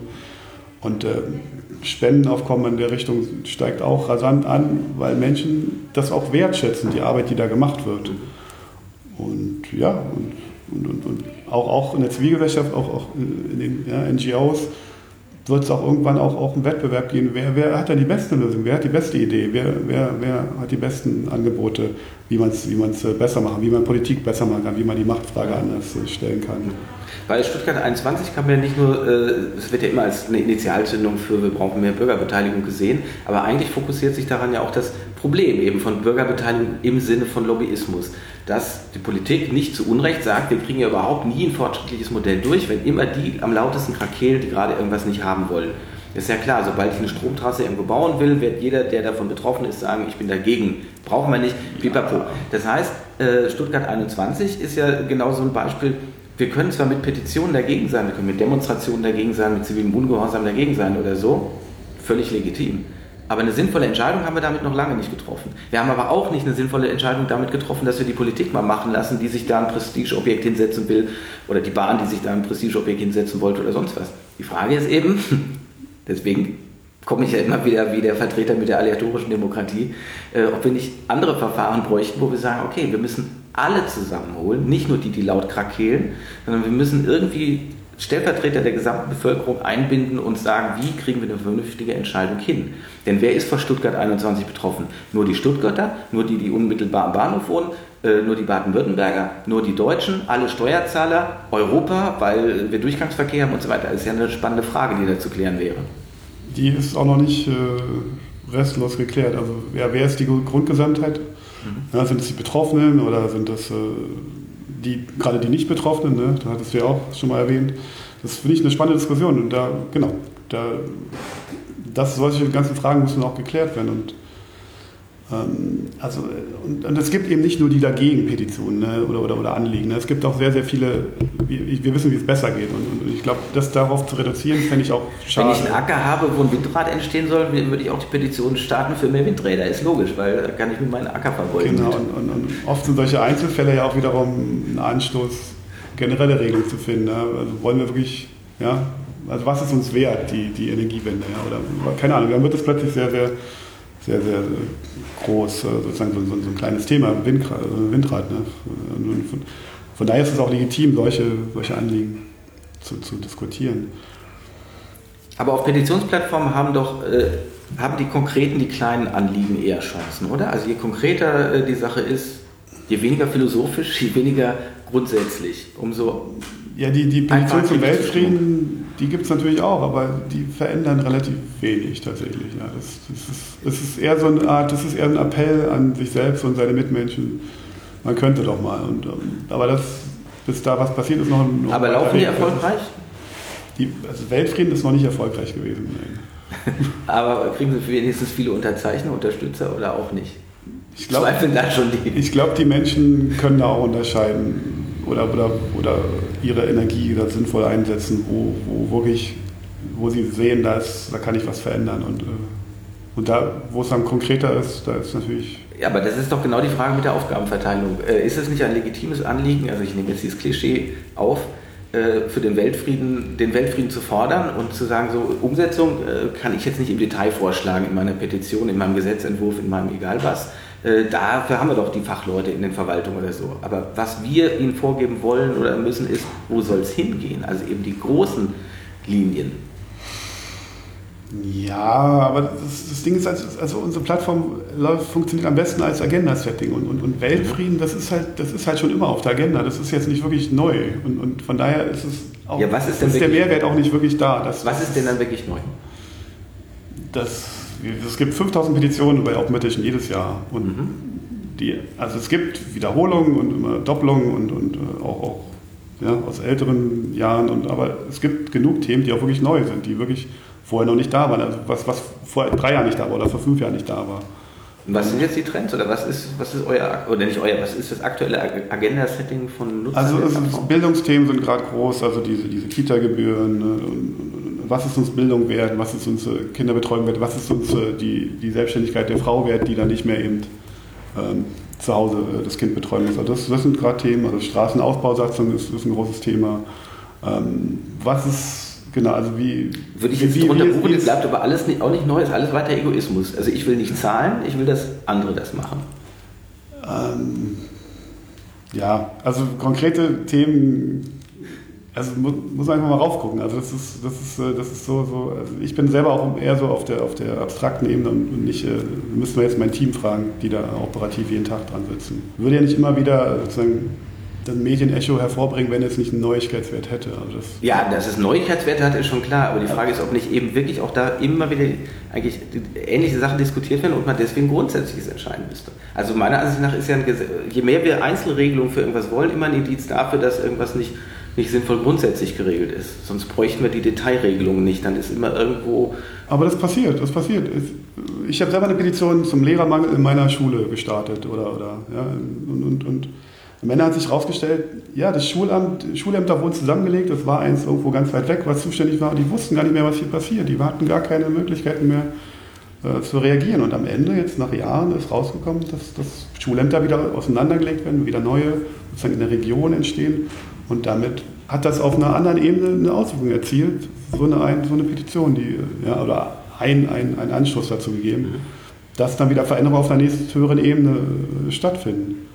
Petitionen als Öffentlichkeitsarbeit, deswegen sagt ja Lobbyismus völlig legitim, Öffentlichkeitsarbeit völlig gut. Die Frage ist halt immer nur für mich, gerade wenn sie dann zu Veränderungen führen, ob das eigentlich demokratisch ist. Weil möglicherweise eben nur bestimmte Leute sehr gut wieder ihr Bedürfnis artikuliert haben. Das, was sie haben wollen. Und weil Politiker im Zweifelsfall Ruhe haben wollen. Das ist doch, das ist, ja, das ja, kann man, das, das, kann man, das kann man missbrauchen. Das ist kein Geschäft, das ist, das ist einfach, ähm, also das ist ein Wettbewerb, das wird ausgehandelt in der Gesellschaft. Welche, welche Probleme sind gerade am dringendsten? Ja, aber, aber das, was, also, was sozusagen absurd, also geradezu grotesk, an, an winzigsten Randgruppen oder Randproblemen diskutiert wird, zum Beispiel Wahlrecht für Behinderte, ja, dass die ausgegrenzt werden. Da geht es um, um ein paar Stimmen, die irgendwo irgendwie mal landen das, könnten oder nicht landen könnten. Ja. So, die werden die Welt nicht verändern. Ähm, Aber das, das, das finde ich schade, wenn du das so siehst. Also das, ja, das ist eben, das ist, man will ja gar keine Veränderung. Man möchte ja nur, dass alle mitspielen, dass alle in das System eingebunden sind. Ach so, das okay, ist, das, das demokratische Prinzip meinst du dabei? Ja, selbstverständlich. Also das, Es geht mir- also das ist Augenwischerei, ja, das finde ich auch. Also das, ich finde, also ja, das ist auch, gibt ja die ganzen ähm, ja, Wünsche, die, wie, wie man unsere parlamentarische Demokratie verbessern kann und, und, und mehr Direktmandate und was weiß ich, äh, Wahlrecht ab, ab 16 oder so. Das ist ja viel, viel Symptombekämpfung, aber nicht wirklich äh, sozusagen äh, neue, neue Wege, wenn nicht versucht, wie man, wie man äh, diese Machtfrage anders äh, klären kann oder ja, Macht besser noch äh, verteilen kann auf, auf, auf Ja, und es gibt noch nicht mal die Perspektive, wie es sich ändern könnte. Also selbst wenn, wie im Koalitionsvertrag festgeschrieben, so eine Kommission, eine Expertengruppe da eingesetzt würde, die sich darüber Gedanken macht, dann wissen wir doch jetzt auch schon wieder, wer da drin sitzen wird. Wiederum welche Lobbyisten, also der von der Uni, der von Mehr Demokratie, Pipapo, alles bekannt. Man weiß, welche Vorschläge sie machen werden und man weiß, welche im Prinzip zwei, drei Möglichkeiten dann die Koalition hätte, darauf irgendwie zu reagieren. Aber wir wissen noch viel mehr, es wird sich ja eh nichts tun bis zur Wahl. Und dann so, also das heißt, wir haben auch noch nicht mal formal im Moment die Hoffnung, dass sich da irgendwo was bewegt. Es plätschert halt einfach so vor sich hin. Also ja, also es, es muss strukturell sich was ändern. Also es gibt ja, es gibt ja, weiß ich nicht, es gibt einen Datenschutzbeauftragten, es gibt einen Wehrbeauftragten, es gibt aber keinen Demokratiebeauftragten. Also wenn man, wenn man das Thema als Metathema als solches erkennt und das dann äh, sozusagen angehen würde, strukturell, also mit, mit ja, eigenen Ressourcen, ich glaube, dann gibt es die Chance, dass da auch was passiert oder kontinuierlich was passiert. Also es gibt ja Ministerien für, für, für äh, gesellschaftliche Entwicklung, äh, sozusagen für, für andere Länder. Und die haben witzigerweise haben die äh, als eins ihrer vielen Kriterien Demokratieförderung. Also sie machen Demokratieförderung in anderen Ländern, aber nicht für, das, für das eigene Land. Das finde ich. Nee, hier ist es zumindest aber bei der. Jugend dann verortet, wo es im Prinzip Immerhin böse gesprochen auch immer darum geht, Demokratie leben ist ja auch, also sind ja alles so Projekte, wie kriegen wir die, die jungen Leute äh, Konform mit dem konform mit dem System. Ja, natürlich. wie es gerade läuft. Dafür gibt man doch das Geld aus dem Ministerium Bildung aus. äh, ist auch nur dafür da, den Status quo zu erklären und Ja. nicht zu, zu sehen, wie, wie es noch besser gehen würde. Das ist schade, ja, aber das, dafür sind wir dann da. Ja, natürlich. Deswegen sage ich, für Agenda-Setting, für irgendwas nach vorne bringen, äh, finde ich das sehr spannend. Also ich, kann ich mir auch vorstellen, dass es intensiver genutzt werden sollte, in, intensiver genutzt werden müsste. Die Frage ist dann eben sozusagen, wie geht es dann im politischen System weiter? Also man kann es immer sehr schön daran feststellen, an so einem Ding wie, ähm, dass ein Verein wie Lobby Control selbstverständlich Lobbyarbeit macht und letztendlich auch über Lobby arbeiten will. Also sprich, am liebsten durch die Hintertür ne? oder durch eben irgendwo mit anderen Kommunen sagen, hier könnt ihr nicht für unser Transparenzgesetz oder für irgendwas, könnt ihr das da nicht einschleusen. So. Weil so läuft nun mal das Spiel. Und wir haben bislang nicht das Verfahren, wo wir eben sagen könnten, wir beraten eben mit so einer ausgelosten Bürgerversammlung irgendwie die Themen, die anstehen und wir sorgen dafür, dass fairerweise alles reinkommt. Nicht nur die, die laut schreien, nicht nur die, die organisiert sind. Ja, das ist eben, äh, was ich mit meiner Wahlkritik meinte. Da wird dann immer wieder gesagt, ja, ist das eigentlich noch, wenn wir so viele Nichtwähler haben, demokratisch? Und was probiert man? Man probiert die Nichtwähler zu Wählern umzuerziehen mit irgendwelchen Kampagnen. Man macht U18-Wahlen und, und Schnickschnack, eben das System erhalten. Was aber keiner will, ist, dass sich dadurch was ändert. Also ich habe noch keinen getroffen, der dann sagt, ja, selbstverständlich sollen dann äh, irgendwelche Extremgruppen rechts, links oder wo immer die verortet sind, die sollen natürlich dann stark werden, weil all die, die bislang nicht wählen, fühlen sich ja nicht vertreten, die müssen ja irgend so was anderes wählen. Das will natürlich kein Mensch. Ja? Also das heißt, wir wollen einfach nur, dass das vorhandene System möglichst stabil ist. Und deswegen brauchen wir eine hohe Wahlbeteiligung, weil wir dann sagen können, ja, wollen doch alle so. Genau, aber es gibt noch keine Alternative. Also das, die electorische Demokratie muss erstmal ihren, glaube ich, ihren Namen nochmal überarbeiten, weil das kann keiner aussprechen. Also wenn man dann so gewürfelte Demokratie hat oder ja, irgendwas, äh, das ist vielleicht auch zu verspielt. Aber wer, Es ist ja auch einfach am nur, Marketing es müsste ist man, ja auch ich, einfach nur eine, eine Form der Demokratie. Und, äh, Demokratie ist Demokratie. Und das ist auch noch, glaube ich, auch noch nicht skalierbar. Also ja, diese, diese ganzen äh, Planungszellenverfahren, die sind halt extrem teuer und, und nicht wirklich für alle Themen skalierbar. Das, ist, äh, das Argument kennst du bestimmt schon tausendmal. Also, Aber, aber das, aber für mich, also Petitionen sind also, skalierbar. Zum, Thema, zum Thema Geld sind sich die Bürgerbeteiliger doch auch alle einig, dass sie sagen, äh, alles Geld, was wir vorne reinstecken, sozusagen in die Bürgerbeteiligung, sparen wir, weil wir nicht hinten Fehlentscheidungen korrigieren müssen und äh, ja, weil das Ganze von vornherein Das Geld vorne ist. reinstecken das kostet tut mal mehr weh, als wenn man es hinterher noch ja, gehört Check, aber zu den Check ausstellt. Genau, das gehört ist, zu den vielen Sachen, die grundsätzlich geklärt werden. Psychologisch, ja. Psychologie. Ich, ich würde zum Beispiel auch nie anfangen zu diskutieren und sagen, ja, wo können wir denn noch mehr Geld hernehmen, sondern ich würde sagen, erste Grundsatzfrage wäre erstmal, wie viel Geld nehmen wir überhaupt ein? Also sprich, Steuersätze, wie soll das verteilt sein? Und dann überlegt man sich, was man damit macht. Das ist aber in einer Lobbydemokratie überhaupt nicht vorgesehen, sondern da wird immer noch einer draufgesattelt. Also wenn jetzt zum Beispiel über diese Grundrente diskutiert wird, eigentlich ja auch ein Armutszeugnis, dass sowas überhaupt diskutiert werden muss, ähm, dann geht es ernsthaft schon wieder gleich darum, ja, woher soll das Geld kommen, wenn es doch ein paar äh, Milliarden Euro kosten wird pro Jahr? Anstatt zu sagen, hallo, es ist so viel Geld da, das verballert wird, das dumm dämlich ausgegeben wird, aber da geht keiner ran. Ja, ich brauche nur einmal durch irgendeine Stadt zu laufen und kann sagen, das und das und das und das ist alles von den Bürgern bezahlt. Aber haben sie die Chance zu sagen, das ist uns wirklich so wichtig, dass wir das gerne bezahlen möchten im Vergleich zur, zur Grundrente oder so? Diese Diskussion das, wird nicht geführt. Das sind moralische Debatten, genau. Wofür geben wir das Geld aus? Oder wer hat verdient, dass er das Geld bekommt? Aber das, das sind, genau, moralische Fragen die müssen, die müssen einfach äh, ausdiskutiert werden. Also ich bin ja bei dir, aber es gibt also es gibt genauso Menschen, die anders denken als du. Also, und, das, äh, genau, es ist halt legitim, darüber zu, zu debattieren. Ja, ich wollte ja auch gar nicht sagen, für was Geld ausgegeben wird, sondern dass überhaupt darüber diskutiert wird. Und das fehlt mir. Also gerade selbst im Journalismus wird, wird dann immer nur geguckt, können wir da noch eine Steuer erhöhen, können wir da noch irgendwo was hernehmen. Es wird aber überhaupt nie in Frage gestellt, was haben wir eigentlich ja alle schon für einen Moloch, was haben wir für einen Verwaltungswahnsinn.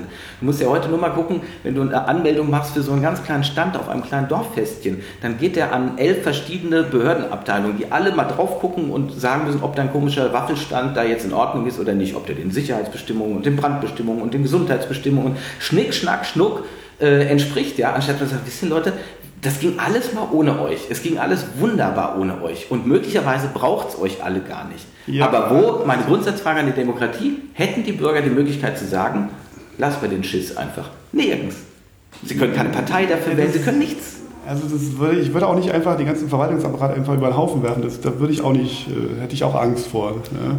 Das möchte ich nicht. Ja, aber auf einen Wähler kann ich verzichten. Aber dass man, dass man Verwaltung, Verwaltung modernisieren muss und dass die sich auch selber äh, sozusagen in Frage stellen kann und äh, auch Fehler machen kann, auch sozusagen Bürokratie abbauen kann, das, da müssen wir auch noch hinkommen. Das stimmt. Das ist, das ist nochmal eine ganz andere Frage. Das ist nicht die Machtfrage, sondern das ist eine Frage wie, wie läuft effiziente Verwaltung ab? Ja, aber das hat doch mit Macht zu tun. Also deswegen wird doch, deswegen wächst doch jede Verwaltung. Keine Verwaltung löst sich auf. Jede Verwaltung schreit ständig, wir haben so viel zu tun, wir brauchen noch mehr. Es ist, ist ein, ein Naturgesetz, dass, dass Bürokratie wächst. Jeder wächst, jedes Unternehmen will wachsen, jede Verwaltung will wachsen. Überall, wo Leute sind, denken sie sich was Neues aus und beschäftigen ja, aber, sich selber. Aber Unternehmen haben, haben, haben einen Zweck und die optimieren auf diesen Zweck hin. Eine Verwaltung hat das nicht. Die ist einfach da. Und wenn man da vielleicht ein bisschen mehr äh, sozusagen Zielrichtung gibt, für wen bin ich eigentlich da? Bin ich eigentlich Dienstleister des Volkes? Und wie kann ich das optimieren? Wenn man diesen Dreh hinbekommt, dann glaube ich, gibt es da gute Chancen. Ja, also die Frage nochmal einfach nur, wie ließe sich da etwas verändern? Du sagst jetzt ja, schreib eine Petition. Schreib eine Petition für den Demokratieabbau irgendwo. Aber mit Verlaub, ich weiß doch, dass das überhaupt nichts bringen wird. Da wird irgendjemand hinterher sagen, ja danke für die Anregung, wenn er höflich ist. Und das war's. Na, ich, ich sage ja nicht, dass das ist, wie gesagt, Symptombekämpfung. Zeitgewinn, bis wir wirklich äh, radikale Modelle finden, wie, wie Demokratie funktionieren kann. Und, okay. Aber wir müssen die erstmal ausprobieren. Die müssen, also das, das wird nicht die politische, Zentrale für politische Bildung äh, selber ausprobieren. Das müssen wir schon machen. Wir müssen beweisen, dass es funktioniert, skalierbar funktioniert. Mhm. Und dann dann wird das von, und dann wird das von ganz alleine äh, sozusagen überzeugen und äh, bestehende Machtverhältnisse ablösen. Ganz friedlich. Ja, natürlich. weil, weil, weil, die, weil, die bestehenden, weil die bestehenden Machtverhältnisse inzwischen so absurd geworden sind mit dem Fraktionszwang, mit dem, weiß ich nicht, ich äh, wähle meinen Fürsten von, von Parteifunktionär. Das ist das, das, das, glaubt ja heute kein Mensch mehr. Das ist, das ist nur noch ein Schauspiel, ein Theater. Und irgendwann ist es so absurd, dass alle suchen nach was Neuem und, und das muss aber funktionieren. Mhm. Okay, aber obwohl man ja den Eindruck hat, manchmal ist ist das Theater schon so absurd, dass man es nicht absurder machen kann, äh, wird es bislang noch mitgespielt. Also als zum Beispiel die Kür äh, des neuen, der neuen CDU-Vorsitzenden anstand, äh, war das doch ein Schauspiel, äh, was kaum noch zu überbieten war. Was hat das mit Demokratie zu tun? Was interessiert es überhaupt uns als Bevölkerung, wenn eine Partei einen Vorsitzenden wählt? Das interessiert die Partei, ist mir doch schnurzegal dass damit aber verbunden wird so ein Automatismus wie, ja, aber der Vorsitzende, die Vorsitzende hat ja auch immer das erste Zugriffsrecht auf die Kanzlerkandidatur und das heißt, wenn die dann stärkste Fraktion werden sollten, dann muss doch der auch Kanzler werden und eine andere Chance zu entscheiden haben wir ja gar nicht mehr. Dann muss man eigentlich sagen, wie grotesk ist das, was wir da gerade veranstalten. Ja, es ist äh, schon ein fortgeschrittenes Stadium, das stimmt. okay, sind wir uns einig.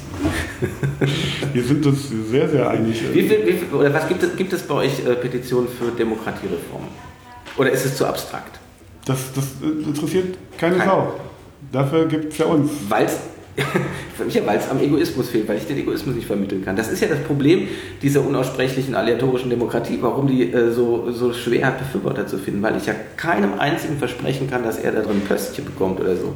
Das Einzige, was ich versprechen kann, ist, genau. wenn du gute Positionen vertrittst, von denen du selber glaubst, dass, du, dass die Mehrheit der Bevölkerung die teilen wird, dann bist du da richtig. Und deswegen muss man umgekehrt sagen, jeder, der Angst vor aleatorischer Demokratie hat, hat Angst davor, dass die Mehrheit überhaupt nicht das will, was er da macht, sondern dass er das eben nur durch Hinterzimmer bekommt, nur durch Lobbyismus, nur dadurch, dass er eben über einzelne Kanäle wirkt. Genau, also du nimmst allen Macht weg, also damit kann man wenig gewinnen. Du kannst aber, du kannst aber den Menschen klar machen, dass sie dass sie auch was gewinnen können, dass sie also Aussetzung gegenüber Willkür, gegenüber Machtmissbrauch und das alles, dass sie das sozusagen verhindern können, dass sie sozusagen davon sozusagen befreit werden können, wenn sie solche Modelle verfolgen. Das, das, ist, das ist der Hebel, glaube ich. Und da, aber da geht es den Menschen auch, glaube ich, den meisten auch noch zu gut. Also die sind noch, also noch nicht stark genug solch, solcher Willkür ausgesetzt. Also was jetzt noch, also nicht mehr, das ist ja eigentlich auch gut. Und, aber genau der, also der Leidensdruck ist nicht, nicht hoch genug. Und, und ja, und, oder diejenigen, die leiden, können sich nicht artikulieren. Also die berühmten zukünftigen Generationen, Jugendliche, die es probieren, die sofort wieder eingenordet werden sollen, was dann was ja eigentlich sogar gut ist. Ne? Also je mehr, je mehr Widerstand sie bekommen, umso mehr hoffentlich äh, erkennen sie, geht jetzt hier um Freitagsschulstreik und so weiter, diese das ist auch ein Thema. Petitionen politisieren Menschen. Also das ist ein mhm. sehr, sehr niederschwelliges Instrument, um Menschen zu politisieren. Ich, genau, ich war ein unpolitischer Mensch. Ich habe irgendwann mal die erste Petition unterschrieben und, und da sozusagen immer, immer interessierter und, und an, an, an dem Prozess. Wie, wie funktioniert das eigentlich? Ne? Wer, wer entscheidet warum und warum, warum, warum eigentlich der? Ne? Das, das, das ist ein gut, guter, guter Weg auch. Und, und ja, irgendwann werden, wird da auch die Machtfrage gestellt werden von der nächsten Generation wieder. Und bis dahin haben wir hoffentlich die Zufallsdemokratie äh, skalierbar gemacht. Ja, wenn es nur an der Skalierbarkeit liegt. Äh, was, was wir brauchen, sind natürlich einfach Testläufe. Und äh, okay, da sind wir natürlich dann wirklich bei den ernsthaften Fragen, warum passiert da nicht wesentlich mehr? Also warum hat die Politik selbst vor solchen Testläufen so viel Angst? Ne? Das ist ja jetzt rein wissenschaftlich betrachtet, würde ich ja immer sagen, habt ihr doch nichts zu befürchten, weil außer gute Ergebnisse oder schlechte Ergebnisse, also sprich entweder man sagt, oh, in die Richtung müssen wir weiterarbeiten oder nee, das ist Blödsinn, in die Richtung müssen wir nicht arbeiten. Mehr kann ja nicht passieren. Na, also Aber trotzdem kriegen wir keine Unterstützung für sowas. Also fünf Jahren, vor fünf Jahren haben ja noch alle darüber gelacht, äh, mit, mit, mit Würfeln und so. Ja. Das, das, hat ja nicht mal einer verstanden, dass das überhaupt Sinn machen könnte. Ich glaube, da sind wir schon einen Schritt weiter. Dass es immer, immer, immer, immer ernsthaft äh, diskutiert wird. Also, und, und, aber man muss auch das Instrument weiterentwickeln. Also, also Wahlen sind, sind sowas von transparent, die sind nachvollziehbar und trotzdem anonym. Das ist, das ist schon auch, auch ja, eine hohe Kunst. Und das okay. mit diesem Verfahren für, für, für, für, Zufallsauswahl erstmal hinzubekommen, das ist auch noch ein Weg. Also, da, das ist, also ich vertraue nicht irgendeiner privaten Unternehmen, äh, was, was, das, was das irgendwie selber macht, ganz alleine. Also so. Zufallsauswahl macht und auch noch die Experten auswählt und, und, und, und, glaubt, dass die dann objektiv sind. Und warum vertraust du den, den, Bundestagsausschüssen, dass die ganz fair äh, ihre Lobbyisten da einladen? ich habe gesagt, das Instrument der Wahl, dem vertraue ich. Ich kann jederzeit ja. hingehen und sagen, zeig mir die Wahlzettel und so weiter. Also das ist richtig, aber das Problem ist ja, dass die, dass die Wahlen noch lange nicht zu den besten Ergebnissen führen. Also wenn du Stichwort äh, Nein, ich sag nur, dass die neuen Konsensieren oder so kennst, also man kann ja Entscheidungen komplett anders fällen als als per Wahl. Wir kriegen ja regelmäßig, wenn wir Wahlen machen, also man kann es ja einfach testen, mit so einfachen Beispielen, wie fünf Leute wollen gemeinsam irgendwie abends weggehen und dann geht es darum, wer will wohin. Und dann sind, äh, sind zwei für den Italiener und einer Grieche, einer äh, asiatisch und einer Fisch irgendwas. So, wer gewinnt? Der Italiener. Rein demokratisch, zwei Stimmen zu jeweils einer Stimme. Ist aber das schlechteste Ergebnis, wenn wir in Wirklichkeit nämlich gucken würden, was sind die echten Präferenzen, dann hätten wir möglicherweise gefunden, dass alle fünf sich sofort an zweiter Stelle auf äh, das Weinlokal XY geeinigt hätten. Das ist äh, Soziokratie, nennt man das sozusagen. Also was, was ist das, was die wenigsten nicht wollen, ne? dass, dass man sich auf das einigt. Das ist immer noch besser als äh, einfache Mehrheitsentscheidung zum Beispiel. Ja, klar, sehe ich auch so. Das ist halt nur, hat sich nur bewährt. Ich wollte nur sagen, alleine, alleine zum Thema Wahlen. Also ich fand damals das Buch vom äh, Florian Felix Wey so erhellend, äh, die letzte Wahl hieß es. Ähm, da macht er äh, in Form von so einer Therapiesitzung oder in Form von vielen Therapiesitzungen ähm, geht sozusagen jemand, der an der Demokratie leidet und äh, das, das wirkt am Anfang ein bisschen komisch gekünstelt, ist aber letztendlich eine sehr raffinierte Methode, um dann einfach alle Reformen vorzustellen, die es so gibt und die durchzudiskutieren. Mhm. Und das hat mir einfach nur so ganz grundsätzlich gezeigt, was alleine nur an, am Thema Wahl zu verändern wäre, um Wahlen vernünftiger zu machen, um sie sinnvoller zu machen oder dass sie eher das abbilden, was wohl gemeint ist. Und ich sehe überhaupt keinerlei Veränderung in die Richtung. Also der Bundestag ist schon damit überfordert, ähm, seine Größe in den Griff zu kriegen. Ja? Schon das ist irgendwie, äh, man könnte es auch krasser sagen, ein verfassungskonformes Wahlrecht hinzubekommen. Ja? Schon das überfordert den Deutschen Bundestag offensichtlich. Und da sind wir ganz weit davon entfernt, äh, über echte Veränderungen zu sprechen. Also eben zu gucken, müssten Wahlen, müssten solche Abstimmungen nicht auch möglicherweise anders laufen? Müsste es nicht andere Möglichkeiten geben, etwas zu sagen? So, also das heißt, Wahlen sind zwar trans transparent, aber schon dieses marginale Recht, was wir haben, worin sich unsere demokratische Beteiligung normalerweise erschöpft, ist extrem reformbedürftig. Ja, da passiert ja auch schon was so mit, mit Panaschieren und Kumulieren, also das mehr Direktmandate in den einzelnen ja. Landesparlamenten, das ist jetzt auch nicht so ganz ohne. Also das, das glaube ich, da, genau, da funktioniert, also ja, da kann man auch optimieren. Das ist auch wieder so Symptombekämpfung. Ne? Also grundsätzliche Verschiebung von Macht, Ausübung. Ja. Okay, aber äh, du kannst mir jetzt leider keinen Gut machen, dass wir über Petitionen die Demokratiereform voranbringen, weil das interessiert keinen auf so einer Plattform. Also man hat ja eine, eine gewisse Reichweite über so eine Plattform auch und man kann also auch solche Ideen transportieren mit so einer Plattform. Das darf man aber auch nicht übertreiben. Oder Sonst kommt man gleich in euren Trollturm. Ähm, das, äh, ja, die Gefahr besteht. Das ist auch nicht demokratisch. Wer, wer entscheidet, was in den Trollturm kommt. Ne? Das ist, kann man auch Kritik dran üben. Haus, Hausrecht. ja, so ist es eigentlich. Ich bin sehr, also habe ich nichts dagegen. Wer was anbietet, darf das auch selber entscheiden. Null Problem. Genau. Also, ja, das, also das ist lustig mit dem Trolltum, aber ich meine, welche Petitionen gesperrt werden oder nach den Nutzungsbedingungen oder auch nicht. Ne? Und, und, wir machen das immer transparent, welche gesperrt werden und nach welchen Bedingungen. Aber sozusagen eine Einspruchmöglichkeit gibt es im Moment auch noch nicht. Und das, ist, das hat doch nie einer kritisiert. Und das ist, ja, warum? Ne? Das, ist, das gehört auch zu demokratischen Werkzeugen dazu, dass man auch wiederum sozusagen so einen Mechanismus entwickelt, dass man vielleicht ein Gremium hat, was dann darüber entscheidet was auch wieder vielleicht sogar zufallsgewählt ist aus den äh, unter, äh, Nutzern der Plattform. Ja, also ich, man, man kann ja, man kann ja Remi Demi machen. Man sollte, man sollte immer bei seiner eigenen äh, ja. Haustür anfangen. Ja, schon klar. Jetzt, jetzt, bin ich halt überhaupt gar kein Petent. Also ich, ich habe jetzt auch gar keine Ambition, mich gegen irgendwo zu beschweren, dass eine Petition bei euch nicht durchkäme, weil selbst wenn ihr sie sperrt, dann würde ich sagen, ja, sperrt ihr halt. Das sind halt eure Nutzungsbedingungen. Das sind, die macht ihr, nicht ich. Äh, ja, das ist, das ist, also das, deswegen finde ich ja den Begriff Demokratie, der wird so häufig missbraucht, weil er überall benutzt wird, wo es überhaupt nicht um Demokratie geht. Es gibt keine Demokratie in der Schule. Punkt aus fertig. Es gibt keine Demokratie im Knast. Es gibt keine Demokratie an der Universität. Das ist alles Blödsinn. Das sind alles Herrschaftssysteme, wo, wo, wo die Leute nicht freiwillig sind oder wenn sie freiwillig sind, unter Bedingungen, die von außen gesetzt sind.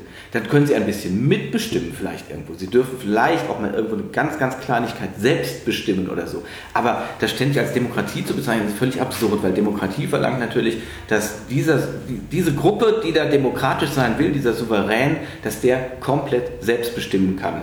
Ja, ja aber das, das hast du heute in der Gesellschaft auch nicht. Also die Menschen bei uns sind nicht alle selbstbestimmt. Die, sind, die haben tausend Abhängigkeiten. Natürlich. Und auch ökonomische Abhängigkeiten. Und, und, und selbstbestimmte Menschen, da, da, sind wir leider noch nicht. Also das, das ist auch für mich auch immer noch eine Gefahr, also wenn man denen zu viel sozusagen äh, Selbstbestimmung gibt, äh, dass sie das äh, noch nicht sozusagen also, dass sie damit noch nicht umgehen können, das ist, also das, das, das, das finde ich schon. Also das ja, ist, äh, ja, genau. Die Zumutung, dass der Mensch einfach kaufen kann im Supermarkt, was da rumliegt, dass er bislang nicht mit Ampeln, mit Scanner gewarnt wird. Achtung, Sie haben bereits zwei Süßigkeiten in Ihrem Einkaufswagen, eine dritte ist Ihnen untersagt.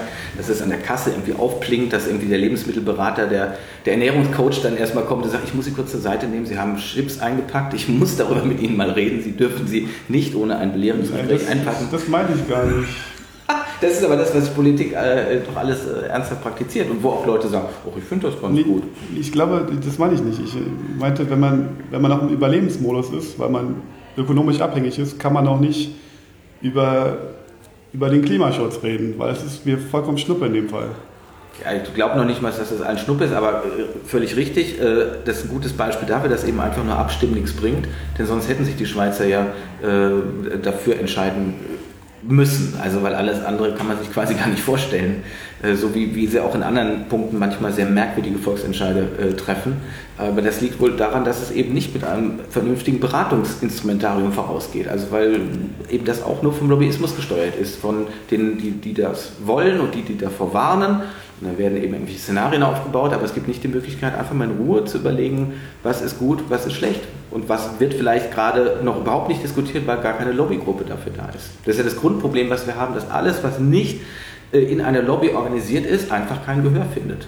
Deswegen haben es ja umgekehrt die kleinsten Lobbygruppen häufig am einfachsten. Also wenn ich so eine Jäger sind immer so ein wunderbares Beispiel, ja? so ein bisschen aus der Zeit gefallener komischer äh, Kult dort äh, die können im Prinzip machen, tun und lassen, was sie wollen, weil sie eben so gut organisiert sind und weil sie wichtige Leute immer dabei haben, dass sie jeden Schwachsinn durchbekommen. Das ist einfach so. Das hat schon bei Honecker und den, den Kaisern funktioniert. Ja, ja natürlich. Alle, alle waren große Jäger. Ja, und, und, es war, und es war ja auch genau dieses von, von Herrschaft schon immer bestimmte Instrumentarium. Also die dummen Bauern durften das wild treiben, damit man keine Arbeit hat, damit man direkt buff oder in, in, in die Netze fangen konnte.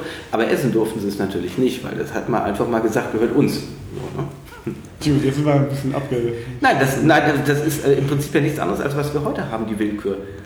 Ja? Das ganze Diskutieren, ob es jetzt um Jäger geht, ob es um Eigentum geht, das finde ich so eine ganz spannende Geschichte, ja? was Leute einfach so verinnerlicht haben, weil, weil sie es sich nicht anders Was meintest du eigentlich, welches Schweizer, äh, welcher Entscheid war das? Ihr Grundeinkommenentscheid? Ja. Dafür ist die Zeit noch nicht reif. Das ist, zu viele Menschen haben davor Angst, dass sie sozusagen mehr verlieren, als sie gewinnen können. Ja, aber das glaube ich einfach nur, weil es nicht vernünftig diskutiert wurde. Wenn, wenn man das vernünftig... Was was, also vernünftig ist ja subjektiv. Also ja, selbstverständlich ist subjektiv. Das ist ein bisschen äh, schnoddrig dahergesagt. Damit meine ich, dass alle vorhandenen Argumente eingebracht werden ne, in so einen Prozess. Und dann beraten wir gemeinsam. Und dann wird man zwar schon feststellen, dass keiner was verliert und dass äh, bestimmte Leute was mehr haben wollen und dass andere eine gewisse Option plötzlich haben. So, auch das, äh, äh, zum Beispiel diese Frage nach der Unfinanzierbarkeit oder so, das würde sich, glaube ich, alles sehr schnell auflösen da drin. Aber das ist medial nicht zu vermitteln, weil wir da mit Schlagworten arbeiten. Guck dir das an, was wir aktuell da haben, wegen, wir, wir wegen NOx und Lungenärzten und so weiter. Wir arbeiten mit einem Paket von, von Jahrtausenden von Kultur, also die, die sozusagen eine, eine Arbeitsethik und so weiter aufgebaut haben. Das kannst du nicht einfach über den Haufen werfen, das ist einfach da. Ich finde, das mit, rein mit guten Argumenten reicht nicht. Also das ist auch Lobbyismus von den Befürwortern für Grundeinkommen, wo die noch mehr dran arbeiten müssen. Also das, das ist. Natürlich müssen die daran arbeiten, aber ähm, das Problem ist doch, wenn wir, wenn wir demokratisch vorankommen wollen, dann gibt es ja wirklich sehr viele Themen, die dringend bearbeitet werden müssen. Mhm. Und die können wir nicht alle durch die äh, Öffentlichkeit jagen. Ähm, deswegen ist es notwendig, dass eben kleinere Gruppen sich damit beschäftigen, und dass überhaupt auch Dinge eine Chance haben, die eben nicht petitionsfähig sind zum Beispiel. Weil das ist, was ich meine, nur weil nicht alle sofort etwas unterschreiben, äh, muss es ja nicht quatschig sein, muss es nicht unrichtig sein. Es kann äh, ein sehr richtiges Anliegen sein, aber ich muss mich damit beschäftigen. Und das geht ja auf so diesen ganzen freien Plattformen nur nach Selbstselektion. Also ich muss mich davon angesprochen fühlen, ich muss mir selber irgendwie einen Mehrwert davon versprechen. Völlig anders ist das Verfahren ja, wenn ich eben so ausgeloste Bürger habe und sage, und ihr beschäftigt euch jetzt damit. Ihr sucht euch das Thema nicht selber aus. Ihr, ihr kriegt das vorgegeben. Und jetzt investieren wir eine Woche Zeit, und am Ende gibt es ein Ergebnis. Und das hätte es auf dem freien Markt sozusagen nie gegeben, weil sich überhaupt niemand damit beschäftigen würde, weil es immer durchs Raster fällt, weil es nicht populär ist, weil es nicht zugespitzt ist, weil es nicht vermitteln lässt. Da gibt es ja tausend Gründe dann. Fernsehen kann nicht berichten, wenn es keine Bilder gibt und so. Ne? Na, ich, also ich finde, ja, solche, solche Verfahren auch immer dann gerade spannend, wenn es so um grundsatzmoralische Fragen geht. Ne? Also so, so, so Sachthemen, da gibt es halt Sachargumente und so weiter, aber so, so ganz so, so moralische Fragen, da, spielen sehr viel, viel mehr, äh, weiß ich nicht, Bedürfnisse und, und, und, und, selber Ängste und Gefühle und so weiter eine Rolle. Und die mal wirklich auszudiskutieren mit so kleinen Gruppen, das, das finde ich auch sehr, sehr, glaube ich, zielführend ähm, und, besser, als wenn es gewählte Vertreter irgendwann irgendwo entscheiden sollen nach, nach äh, Mehrheitsprinzip. Also ich glaube, da gibt es einen echten Mehrwert. Und bei Sachfragen siehst du das nicht?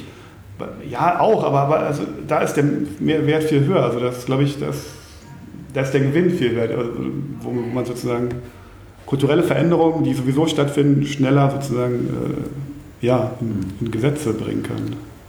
Okay, dann geht es vielleicht dann eher um die Grundsatzsachen, was ich halt auch wichtig fände, die, die erstmal zu regeln. Aber auch bei den Sachfragen wäre es ja so wichtig, denn äh, da haben wir im Moment eben diese, ja, was es ja eigentlich heißt, die Bürokratie, also die Expertenherrschaft. Ne? Ähm, die mhm. Experten sagen einfach so und so muss es sein und dann widerspricht halt keiner mehr. Wenn die eben sagen, wenn wir die afrikanische Schweinepest bekommen, dann müssen halt alle Schweine im Umkreis getötet werden, dann sagen das die Experten, dann sagt es unser ähm, Robert Koch Institut oder was weiß ich wie und dann wird es halt so gemacht, da widerspricht keiner. Was völlig fehlt, ist Korrektiv der Bevölkerung, also dass sie sich damit beschäftigt und sagt, Leuchtet uns das eigentlich ein? Finden wir das sinnvoll oder finden wir das nicht sinnvoll? Ja, das Ding ist tatsächlich, die allermeisten vertrauen diese Verwaltung und, und, und sagen, das ist okay, was die machen. Es gibt jetzt ja Informationsfreiheitsgesetz. Ne? Mhm. Jeder könnte jetzt alles rausfinden, wie auch solche Verwaltungsakte äh, gelaufen sind, äh, ja, wie Entscheidungen zustande gekommen sind. Und kaum einer nutzt dieses Instrument. Das, das ist da und, und das wird gar nicht genutzt. Das, also die Menschen wollen es gar nicht wissen. Das nee, ich würde die so meisten Menschen wollen es nicht wissen. Die, und das ist eigentlich. Die wollen nicht ehrenamtlich Politiker sein. Genau, wir haben mit ja, sich genauso genug zu tun. Es gibt immer mal wieder, wo sie Betroffenheit haben oder mhm. wo sie Ungerechtigkeit vermuten. Ja. Und da starten sie eine Petition oder unterschreiben. Und viel mehr wollen sie gar nicht machen. Ja, völlig klar. Ist äh, völlig naheliegend. Und deswegen, genau, deswegen. Aber deswegen ist so alleine eben nicht die Zukunftsfragen geregelt. deswegen funktioniert Petition und deswegen sollte man aber trotzdem darauf aufbauen, dass man, also wir wollen ja auch Menschen sozusagen also stärker in die politischen Prozesse einbinden. Ne? Wir wollen ja, dass die aktiver sind. Wir, die sollen ja auch irgendwie wie im alten Athen auch selber immer Politik machen sollen. Die sollen sich als Teil der Gesellschaft sehen und, und, und, und aktiv werden an der Stelle. Also das ist, ja, aber das, ist, das hat gewisse Voraussetzungen. Ne? Sie müssen halt die ökonomischen Voraussetzungen dafür haben, sie müssen den Bildungsgrad haben und äh, sie müssen genau also auch den richtigen Prozess dann dafür haben. Also ja. möglicherweise. Dann sind wir gleich äh, am Ende jetzt beim Henne-Ei-Problem wieder. Ja? Also was brauchen wir jetzt erst mehr Demokratie, damit alle äh, diese nötigen Ressourcen haben? Oder warten wir darauf, dass alle erstmal die Ressourcen haben, damit wir dann. Henne-Ei-Problem sind doch ja, die spannendsten Herausforderungen. das ist ja bei Petitionen auch nicht anders. Petitionen sind dann wirksam, also braucht mehr Wirksamkeit und dann würden es auch mehr, noch mehr Menschen nutzen. Ne? Und, äh, aber ja, was kommt zuerst? Also es wird wirksamer, wenn es mehr Menschen nutzen würden. Also es kann jedenfalls nicht schaden, wenn mehr Leute Petitionen auf openpetition.de starten, würde ich sagen. Conclusio und äh, herzlichen Dank für dieses äh, anregende Streitgespräch. ja, es gab ja tatsächlich noch Streit am Ende. Freut mich. Dankeschön.